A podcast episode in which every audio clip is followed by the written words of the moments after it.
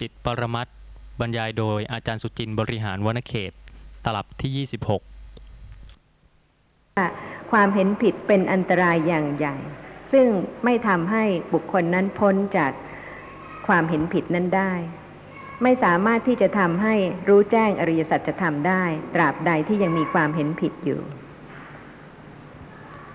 ที่ชื่อว่า มิจฉาปโถ ทางผิด เพราะไม่ใช่เป็นทางตามที่เป็นจริง เหมือนอย่างว่า ทางอันคนหลงทิศ แม่ยึดถือว่า นี้เป็นทางแห่งบ้านชื่อโน้น ดังนี้ ก็ย่อมไม่ทำให้เข้าถึงบ้านนั้นได้ ฉันใด ทิฏฐิอันคนเจ้าทิฏฐิ แม้ถือว่า เป็นทางสุขติ ก็ไม่ทำให้เข้าถึงสุขติได้ เหมือนฉันนั้น เพราะฉะนั้นจึงชื่อว่า มิจฉาปะโถ แปลว่า ทางผิด ราะไม่ใช่เป็นทางตามที่เป็นจริง เรื่องของการอบรมเจริญปัญญาเนี่ยค่ะ จะเห็นได้ชัดว่าทางไหนเป็นทางที่ถูก แล้วก็ทางไหนเป็นทางที่ผิด เรื่องทิฏฐิเนี่ย ในพุทธศาสนานี่ ถือว่าเป็นเรื่องใหญ่ ก็ส่วนใหญ่นี่นะฮะ ผู้ที่มีทิฏฐิอย่างแรงกล้านั่นน่ะ ชาวโลกก็ถือว่าเขามีปัญญา ส่วนใหญ่นะอาจารย์ใหญ่ ๆ ทุกวันนี้มีความเห็นผิดมีข้อปฏิบัติผิด เสร็จแล้วก็ทำให้ท่านดังได้ มีเยอะ โดยเฉพาะอีกอย่างหนึ่งนะฮะ เสร็จแล้วก็บุคคล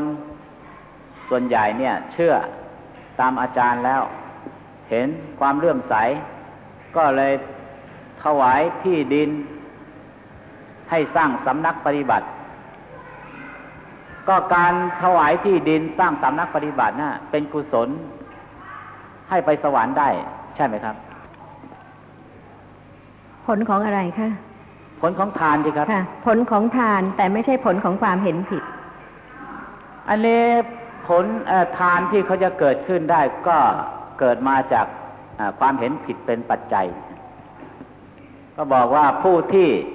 จะพ้นทุกข์ได้ ต้อง เข้าสำนักปฏิบัติ ถ้าไม่เข้าสำนักปฏิบัติแล้วพ้นทุกข์ไม่ได้ เพราะฉะนั้นเขาจึงให้ที่ดินสร้างสำนักปฏิบัติ เพราะฉะนั้นการให้ที่ดินสร้างสำนักปฏิบัตินะก็เกิดจากปัจจัยของ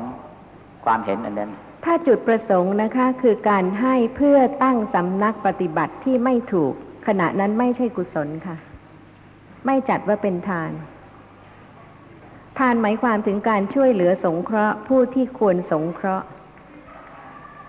ผู้ที่กำลังทุกข์ยากเดือดร้อนหรือผู้ที่กำลังต้องการสิ่งหนึ่งสิ่งใดนะคะ และผู้ใดมีจิตเมตตาอนุเคราะห์สงเคราะห์ให้บุคคลนั้น ได้รับสิ่งที่เป็นประโยชน์ก็จะเป็นประโยชน์หรือไม่เป็นประโยชน์ก็แล้วแต่ แต่ว่าวัตถุเขาก็สละให้นี่ครับ ซึ่ง ที่ดินบางทีเป็นแสนเป็นล้าน เขาก็ให้กับบุคคลอื่นทั่ว ๆ ไป เป็นสาธารณะไป เพราะฉะนั้นก็ต้องเป็นการให้นี่ครับ แล้วแต่เจตนาของผู้ให้ค่ะ ว่าให้เพื่ออะไร ก็ให้เพื่อสร้างเอ่อสำนักปฏิบัติไงฮะถ้าให้เพื่อสร้างสำนักปฏิบัติ เพื่อให้การปฏิบัติผิดเจริญ งอกงามยิ่งขึ้น ขณะนั้นไม่ใช่กุศลแน่ แต่ขณะที่ให้ขณะนั้นเป็นกุศลได้ไหมครับ อันนี้เรื่องที่ละเอียดและก็เป็นเรื่องที่ยากนะคะเพราะเหตุว่าบางท่านเนี่ยค่ะ อยากจะถวายบางอย่าง แก่สงฆ์เพราะเหตุว่าท่านเป็นผู้ที่มีทรัพย์สินมีทุกสิ่งทุกประการ ซึ่งท่านก็ไม่อยากจะเก็บไว้เป็นสมบัติส่วนตัวของท่านนะคะเพราะเหตุว่าก็มากมายเหลือใช้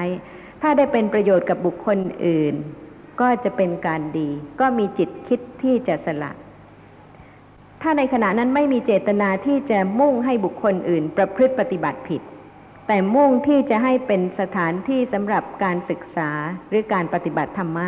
และหวังว่าจะเป็นที่ที่จะมีการปฏิบัติถูก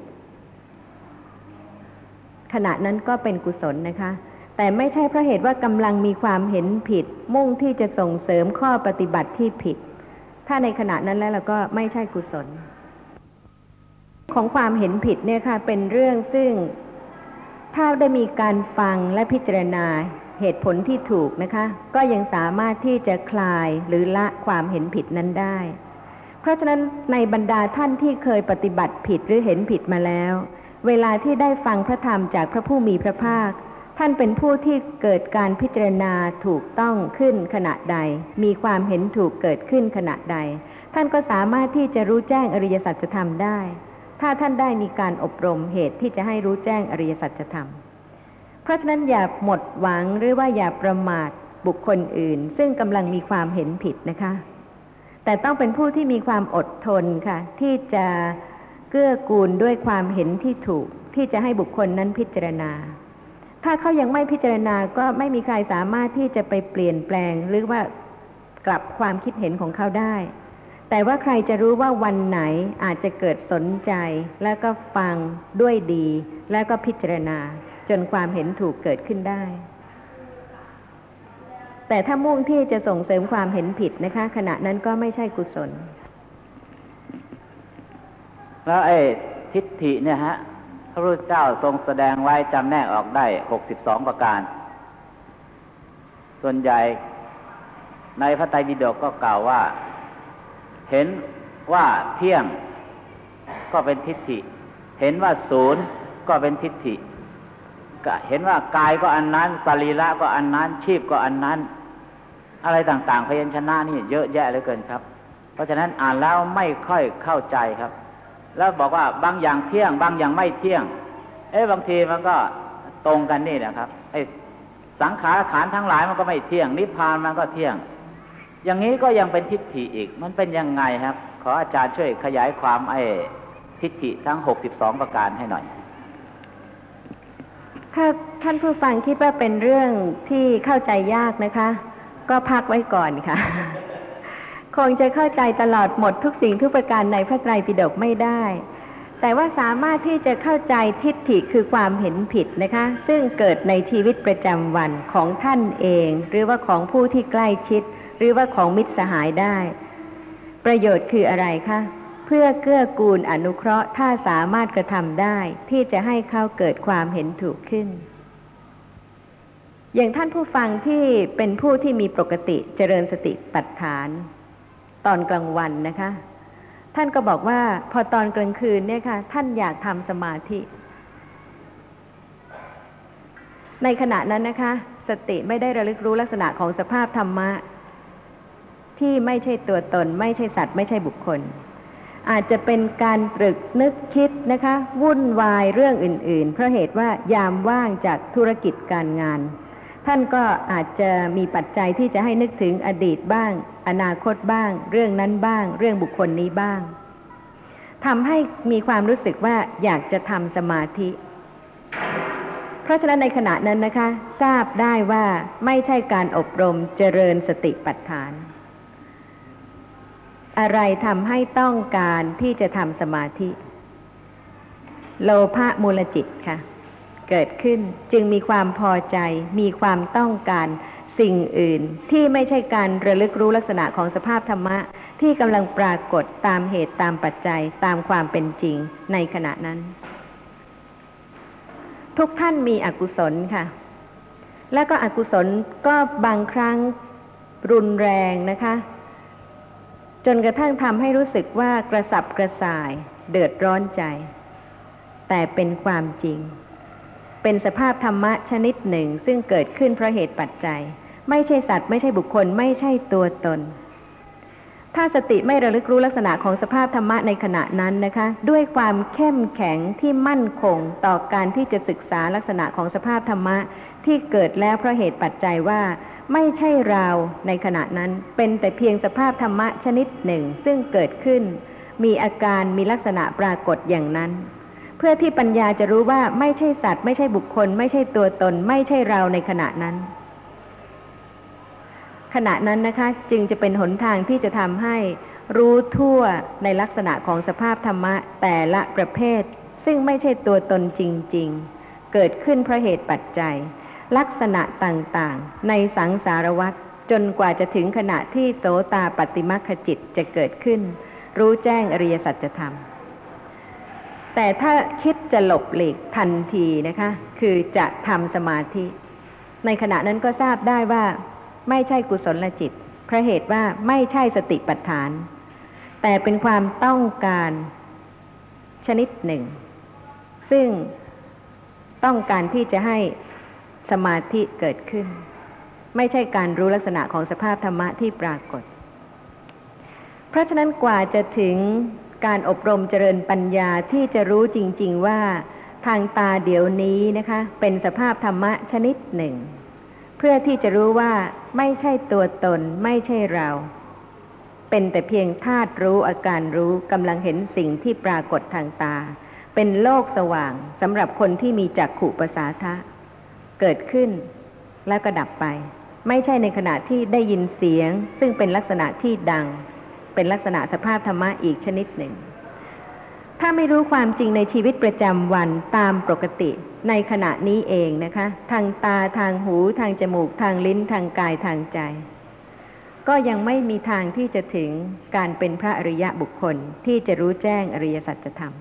เพราะเหตุว่าโลภะยังชักชวนที่จะให้ทำสิ่งอื่น ซึ่งไม่ใช่การระลึกทันที มีความอาจหารร่าเริงที่จะรู้ว่า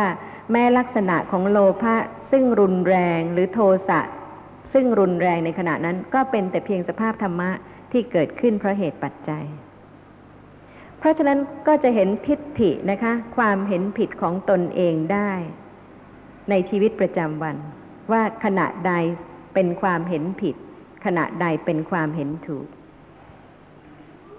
เพราะเหตุว่าบางท่านกล่าวว่า ชีวิตของท่านเนี่ยค่ะสองอย่าง คือการอบรมเจริญสติปัฏฐานเป็นปกติอย่างหนึ่งนะคะ แล้วก็การนั่งสมาธิอีกอย่างหนึ่งทำไมต้องสองล่ะคะ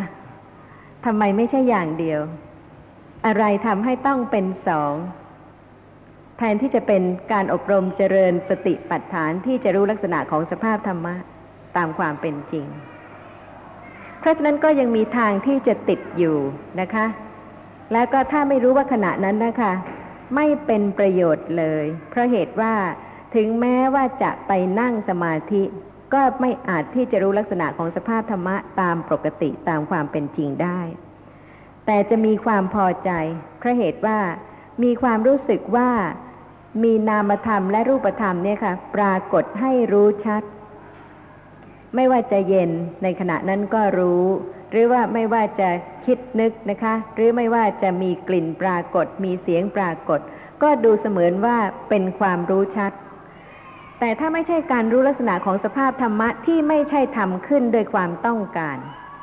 แต่เป็นสภาพธรรมะที่เกิดแล้วในขณะนี้กำลังปรากฏตามปกติตามความเป็นจริง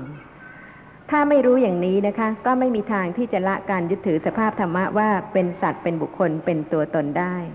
และก็ยังมีความพอใจที่จะทำสมาธิ เพราะคิดว่าในขณะนั้นนะคะ สามารถที่จะรู้ลักษณะของสภาพธรรมะชัด แต่อย่าลืมว่าไม่ใช่อารมณ์ชัดนะคะ แต่ต้องเป็นปัญญาที่รู้ชัดในลักษณะของอารมณ์ที่กำลังปรากฏในขณะนี้จึงจะชื่อว่ารู้ชัด ไม่ใช่คอยไปเงียบๆและสิ่งใดเกิดปรากฏก็ว่าชัด แต่ในขณะนี้เองค่ะ ที่ชัดคือปัญญาสามารถรู้สิ่งที่กำลังปรากฏ เพราะเกิดขึ้นแล้ว ตามเหตุตามปัจจัย ตามความเป็นจริง เพราะฉะนั้นก็จะทราบได้นะคะว่าหนทางไหนเป็นหนทางถูก และหนทางไหนเป็นทางที่จะต้องอาจหารร่าเริงเข้มแข็งที่จะไม่ติด เพราะเหตุว่าการอบรมเจริญสติปัฏฐานเนี่ยค่ะ อย่าลืมนะคะ เพื่อละ เพราะฉะนั้นขณะใดที่รู้สึกว่าติด ขณะนั้นไม่ใช่การละ เมื่อไม่ใช่การละจึงไม่ใช่หนทาง และการละต้องเป็นการละด้วยปัญญาที่เกิดขึ้นพิจารณารู้ลักษณะของสภาพธรรมะที่กำลังปรากฏ จึงจะละได้ มีข้อสงสัยอะไรบ้างไหมคะเป็นค่ะ ทุกท่านกำลังจะต้องเป็นผู้ที่ตรงนะคะ คือพิจารณาเหตุผลและลักษณะของสภาพธรรมะ เพื่อที่จะได้รู้ว่าความเห็นอย่างไรเป็นความเห็นผิด และความเห็นอย่างไรเป็นความเห็นถูก ซึ่งเป็นประโยชน์ของการศึกษาและการพิจารณาธรรมะ ที่ว่าสภาพดังเป็นเสียงนะครับ หากว่าเรามีสติเกิดขึ้น เสียงต่างๆที่มากระทบหูเรามันก็เป็นสภาพดังทั้งหมด ไม่ว่าจะเป็นเสียงอะไรก็ตามอันนี้การที่อาจารย์มาบรรยายธรรมะ มันก็เป็นเสียงดังนะครับทีนี้เราจะเอาอะไรมาเข้าใจในธรรมะที่ท่านอาจารย์บรรยายนะครับ เพราะว่าถ้าว่าเราคิดว่าเป็นเสียงซึ่งเสียงอยู่อย่างนี้ค่ะ สภาพธรรมะคือเสียงเนี่ยนะคะเพราะเหตุว่ามีลักษณะดัง จึงเป็นชื่อ หรือว่าเป็นนาม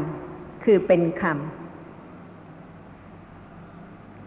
ถ้าไม่มีเสียงคือไม่มีสภาพธรรมะที่ดัง จะไม่มีคำใด ๆ และไม่มีชื่อใด ๆ เลย ไม่สามารถที่จะเข้าใจอะไรได้เลย ถ้าปราศจากเสียง มีการเห็นสิ่งที่ปรากฏทางตา มีการจำหมายลักษณะของสิ่งที่ปรากฏทางตา มีการรู้ว่าสิ่งที่ปรากฏทางตานั้น ใช้สำหรับทำอะไรสำหรับรับประทานหรือว่า ใช้สำหรับรับประทานไม่ได้ บริโภคไม่ได้ นั่นเป็นการจำหมายทางตา แต่ไม่มีเสียงไม่มีคำที่จะใช้สำหรับเรียกหรืออธิบายให้เข้าใจ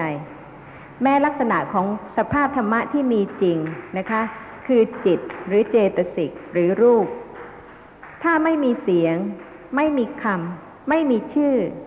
ไม่มีการสามารถที่จะอธิบายอัตถะคือลักษณะของสภาพธรรมะแต่ละอย่างได้ เพราะฉะนั้นสภาพธรรมะที่มีจริงคือดัง ซึ่งเป็นเสียงนั่นเอง เป็นสิ่งซึ่งสามารถที่จะใช้อธิบายให้เกิดความเข้าใจในสิ่งที่ปรากฏ ซึ่งเป็นสภาพธรรมะที่มีจริง เสียงเองค่ะ คือชื่อหรือคำที่จะทำให้เข้าใจในอัตถะของสภาพธรรมะกันอยู่เฉยๆ ไม่พูดเลยสักคำ ทำยังไงถึงจะเข้าใจเรื่องของสติ หรือว่าเรื่องของสัมมาทิฏฐิ หรือว่าเรื่องของมิจฉาทิฏฐิ หรือว่าเรื่องของจิต เรื่องของเจตสิก เรื่องของรูป เรื่องของสภาพธรรมะได้ ไม่มีทางใช่ไหมคะค่ะ เพราะฉะนั้นลักษณะที่ดังเนี่ยค่ะ เป็นชื่อได้ เป็นคำได้ ให้เข้าใจความหมาย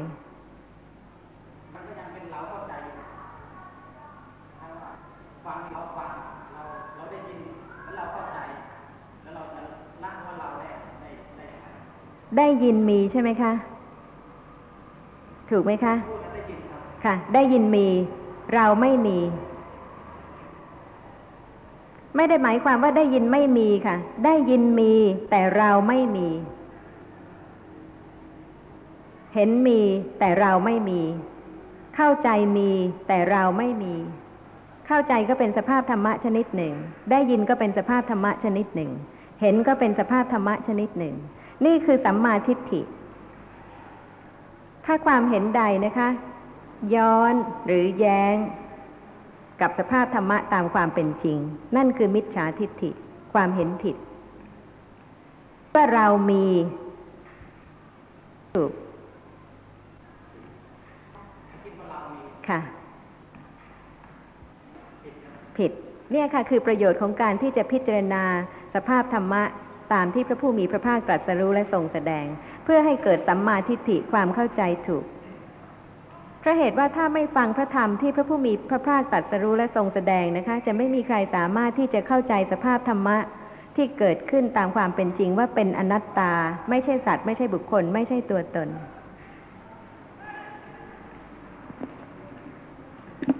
เอ่อคำว่าเรามีนะฮะ ตามสภาพธรรมต่าง ๆ ก็เราก็ไม่มี ก็รู้อยู่ในอภิธรรม แต่ในพระสูตรนะบางครั้งพระพุทธเจ้าก็ได้ตรัสว่า อัตตหิอัตตโนนาโถนะฮะก็หมายความว่าเรามีสิครับ คือตนเราเป็นที่พึ่งของตนนะฮะคือตนนั่นก็คือเราเราก็คือตนมันก็อันนี้ก็น่าคิดอยู่นะถ้าพระผู้มีพระภาคเอ่อตรัสว่าตถาคต เป็นไงคะครับยังก็มีหมายตัวถึตงนไหพมระคะพระองตค์ถาฮะคต หมายถึงพระองค์ แต่ว่าเป็นอนัตตาใช่ไหมคะ ใช่ครับค่ะ เช่นเดียวกันค่ะ แต่ละคนเนี่ยค่ะ ก็คือขันธ์ห้า มีจิตเจตสิกรูปเกิดดับ แต่แทนที่จะบอกว่าขันธ์ห้าที่อยู่ทางซ้าย หรือว่าขันธ์ห้าที่อยู่ข้างหลัง ขันธ์ห้าที่อยู่ทางโน้นนะคะ ก็เป็นการยุ่งยากเอ่อผมขอถามเข้าไปอีกอาเมื่อกี้ท่านผู้ฟังถามว่า ขณะที่เราจะรู้เสียงนะฮะก็หมายถึงว่าเสียงเนี่ย สภาพมีสภาพดังนะฮะในเมื่อสภาพดังนั่นน่ะก็แฝงความหมายอยู่ เช่นอาจารย์กล่าวว่า โลภะมูลจิตแปดนะฮะขณะที่เสียงดังนะฮะแฝงมาพร้อมทั้งความหมาย เราฟังแล้วก็หมายถึงว่าอากุศลจิตก็รู้เรื่อง เสร็จแล้ว ในเมื่อขณะนั้นเสียงก็มีรู้เรื่องก็มี แล้วก็สิ่งที่กระทบก็มีในเมื่อเราจะเจริญสติพิจารณาในขณะนั้นได้หรือเปล่าครับ ถ้าไม่ได้ก็ไม่มีพระอริยะบุคคลค่ะ ก็รู้อยู่ครับว่าได้แน่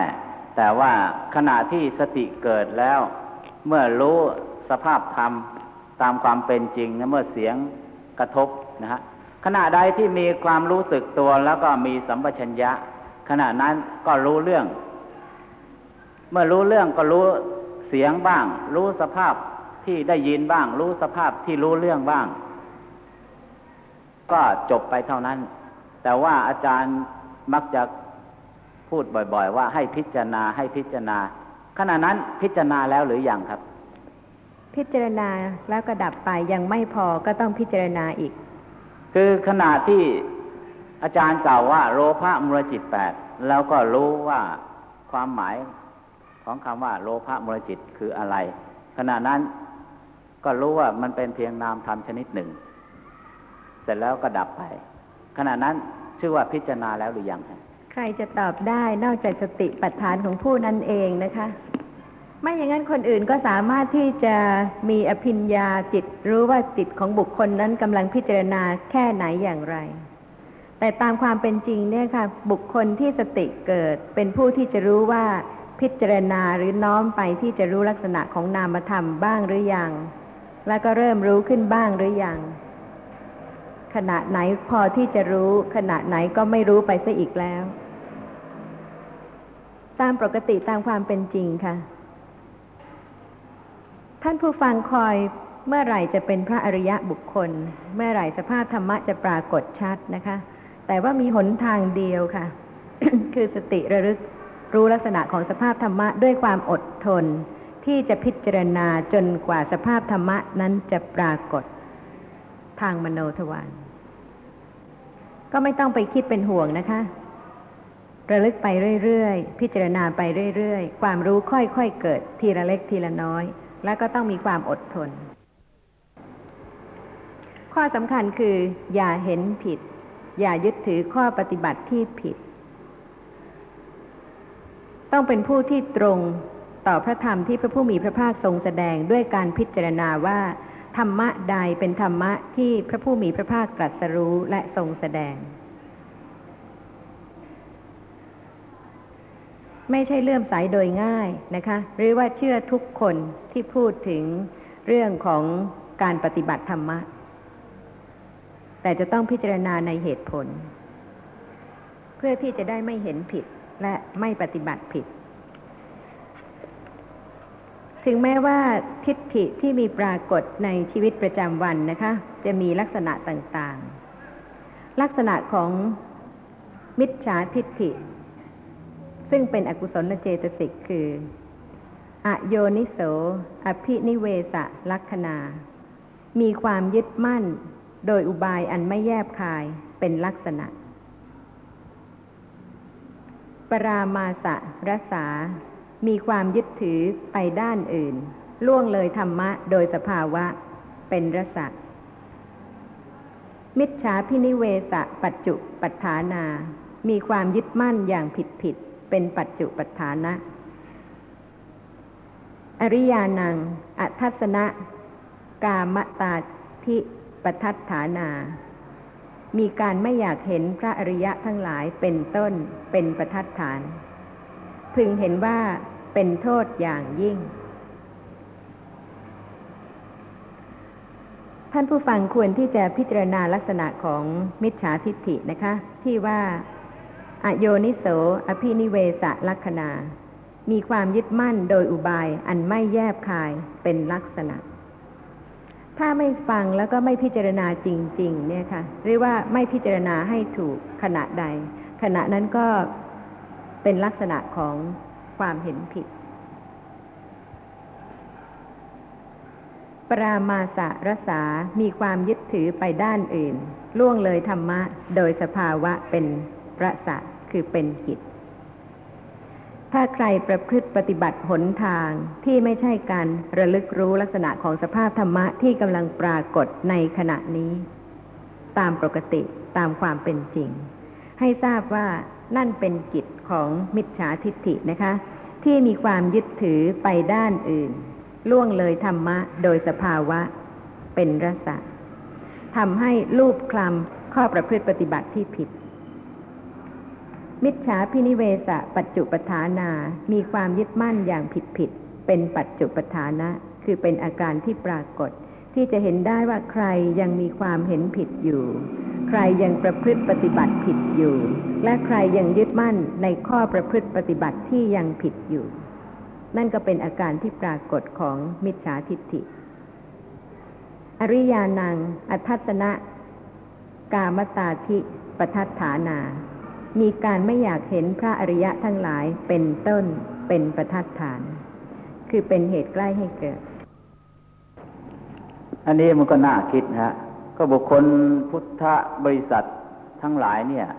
ไอ้ที่จะไม่เห็นพระอริยะบุคคลเนี่ยผมเชื่อเหลือเกินว่าไม่มีฮะหมายความว่าไม่มีใครไม่อยากเห็นใช่ไหมคะ ครับค่ะ แล้วจะรู้ได้ยังไงคะว่าที่เห็นน่ะเป็นพระอริยะหรือเปล่า คนที่เห็นน่ะนะคะเป็นพระอริยะหรือเปล่า เป็นหรือไม่เป็นเราไม่รู้ครับ แต่ว่าอยากเห็นแล้วมันต้องอยากเห็นแน่ถ้าบอกว่าไม่อยากเห็นพระอริยะเจ้าแล้วก็อ่าไม่มีแน่ ถ้าเป็นความเห็นผิด เช่น พวกเดรถีปริพาชก เห็นพระอรหันตสัมมาสัมพุทธเจ้า อยากเห็นหรือไม่อยากเห็นคะไอ้พวกนั้นอาจจะไม่อยากเห็นก็มีเพราะเกี่ยวกับลาภพวกนั้นคือพวกไหน พวกอัญญาเลถีในครั้งพุทธก็กาคือพวกเห็นผิดในครั้งนั้นอย่างไร ในครั้งนี้ก็อย่างนี้นะคะ เพราะฉะนั้นการที่จะเห็นพระอริยะบุคคลเนี่ยค่ะ ควรที่จะได้ทราบว่าจะเห็นได้ไหมจะเห็นได้อย่างไร และคนที่กำลังถูกเห็นอยู่นั่นนะเป็นพระอริยะหรือเปล่า จะรู้ได้อย่างไร ที่ว่าอยากเห็นก็ต้องมีเหตุผลที่ว่าจะเห็นได้อย่างไร ไม่ใช่เมื่อเห็นแล้วก็เชื่อว่านี่เป็นพระอริยะ โดยไม่มีเหตุผล ถ้ามีคนบอกว่าพระอรหันต์กำลังเดินมา ก็เชื่อว่านั่นเป็นพระอรหันต์กำลังเดินมา นั่นไม่ใช่เหตุผลค่ะ เหมือนอย่างพวกเดรถีถึงแม้ว่าพระผู้มีพระภาคจะเสด็จมา พวกนั้นก็ไม่ได้เชื่อว่าพระผู้มีพระภาคเป็นพระอรหันตสัมมาสัมพุทธเจ้า เพราะฉะนั้นวิธีที่จะเห็นพระอริยะบุคคล แท้ๆ ก็ต้องมีนะคะ ด้วยปัญญา ไม่ใช่เพียงด้วยการฟังแล้วก็เชื่อทันทีว่าพระอรหันต์กำลังมา หรือว่าบุคคลนั้นบุคคลนี้เป็นพระอริยะบุคคล เพราะฉะนั้นนี่เป็นการพิสูจน์ใจจริงค่ะ ว่าต้องการเห็นพระอริยะบุคคลหรือเปล่า ถ้ายังยึดถือข้อประพฤติปฏิบัติที่ผิดนะคะ จะชื่อว่าต้องการเห็นพระอริยะบุคคลไหม แต่ถ้าพิจารณาเหตุผลในข้อปฏิบัติอย่างรอบคอบ อย่างละเอียดอย่างถี่ถ้วน ไม่ใช่ผู้ที่เชื่อง่าย หรือว่าเพียงฟังก็เชื่อ แต่ว่ามีเหตุผลที่จะพิจารณาว่าการที่จะบรรลุคุณธรรมเป็นพระอริยะบุคคลได้นั้น อบรมเจริญปัญญาอย่างไร ถ้ารู้เหตุจริง ๆนะคะ ที่จะทำให้บุคคลสามารถที่จะเป็นพระอริยะบุคคลได้ มีความเข้าใจในเหตุที่จะทำให้เป็นพระอริยะบุคคลถูกต้อง ผู้นั้นก็มีโอกาสที่จะเห็นพระอริยะบุคคล ด้วยปัญญา แต่ถ้าไม่พิจารณาเหตุที่จะให้เป็นพระอริยะบุคคล ว่าอบรมเจริญอย่างไร จึงจะเป็นพระอริยะบุคคล ก็จะไม่มีโอกาสเห็นพระอริยะบุคคล ซึ่งก็แสดงว่าบุคคลนั้นไม่ได้มีความปรารถนาจริง ๆ ที่จะพบพระอริยะบุคคลเพราะเหตุว่าเป็นผู้ที่เชื่อง่าย เชื่อเสียแล้ว โดยที่ไม่พิจารณาเหตุที่จะทำให้เป็นพระอริยะบุคคล